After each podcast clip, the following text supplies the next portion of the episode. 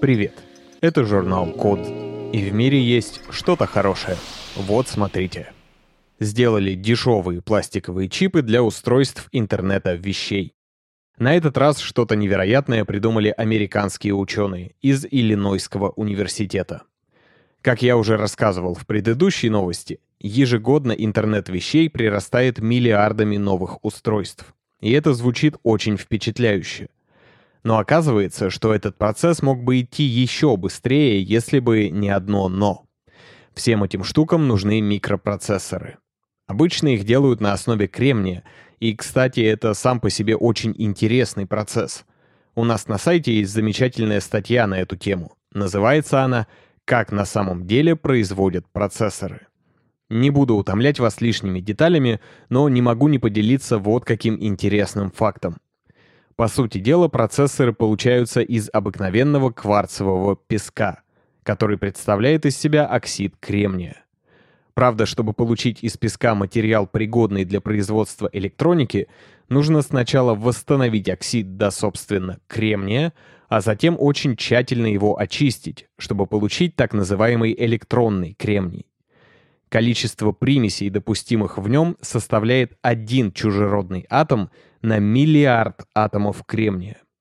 В общем, это сложный и недешевый процесс. И такие чипы получаются слишком дорогими для самых простых, миниатюрных и базовых устройств интернета вещей.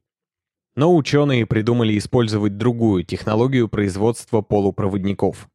Изначально ее создала компания Sharp, и называется она английской аббревиатурой IGZO, что означает оксид индия, галлия и цинка. Причем эта технология уже используется в повседневных устройствах. На ее основе делают экраны телевизоров и мобильников. Они потребляют меньше энергии и обладают меньшим размером пикселя, чем у их предшественников. В общем, вместо того, чтобы нарезать твердый кремний на тонкие и хрупкие пластины, теперь есть способ производить чипы из нескольких слоев тонких пленок.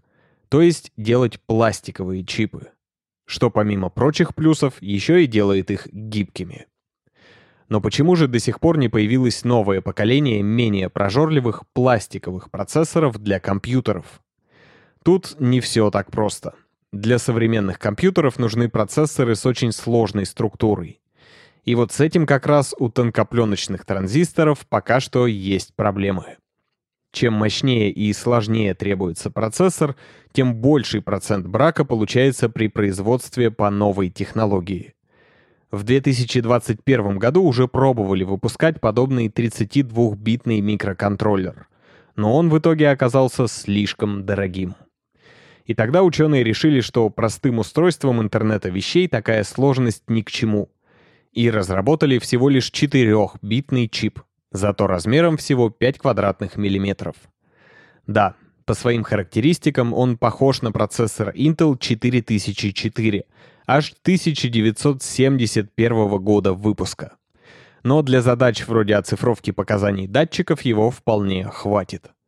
А теперь самое главное. При массовом производстве стоить такой чип будет около, внимания, одного цента. И вот это уже настоящий прорыв. В итоге, похоже, скоро мы сможем подключить к интернету буквально все, что захотим. И практически любая вещь сможет сообщать нам что-нибудь полезное. Должен вам сказать, что эти программы мы записываем благодаря поддержке английского от практикума. Это практические курсы английского. Недавно там появился курс специально для айтишников. Если вам нужно Improve English, click the link in the description. Спасибо за внимание. Заходите на сайт The Code Media и подписывайтесь на нас в социальных сетях. С вами был Саша Начито. Скоро услышимся.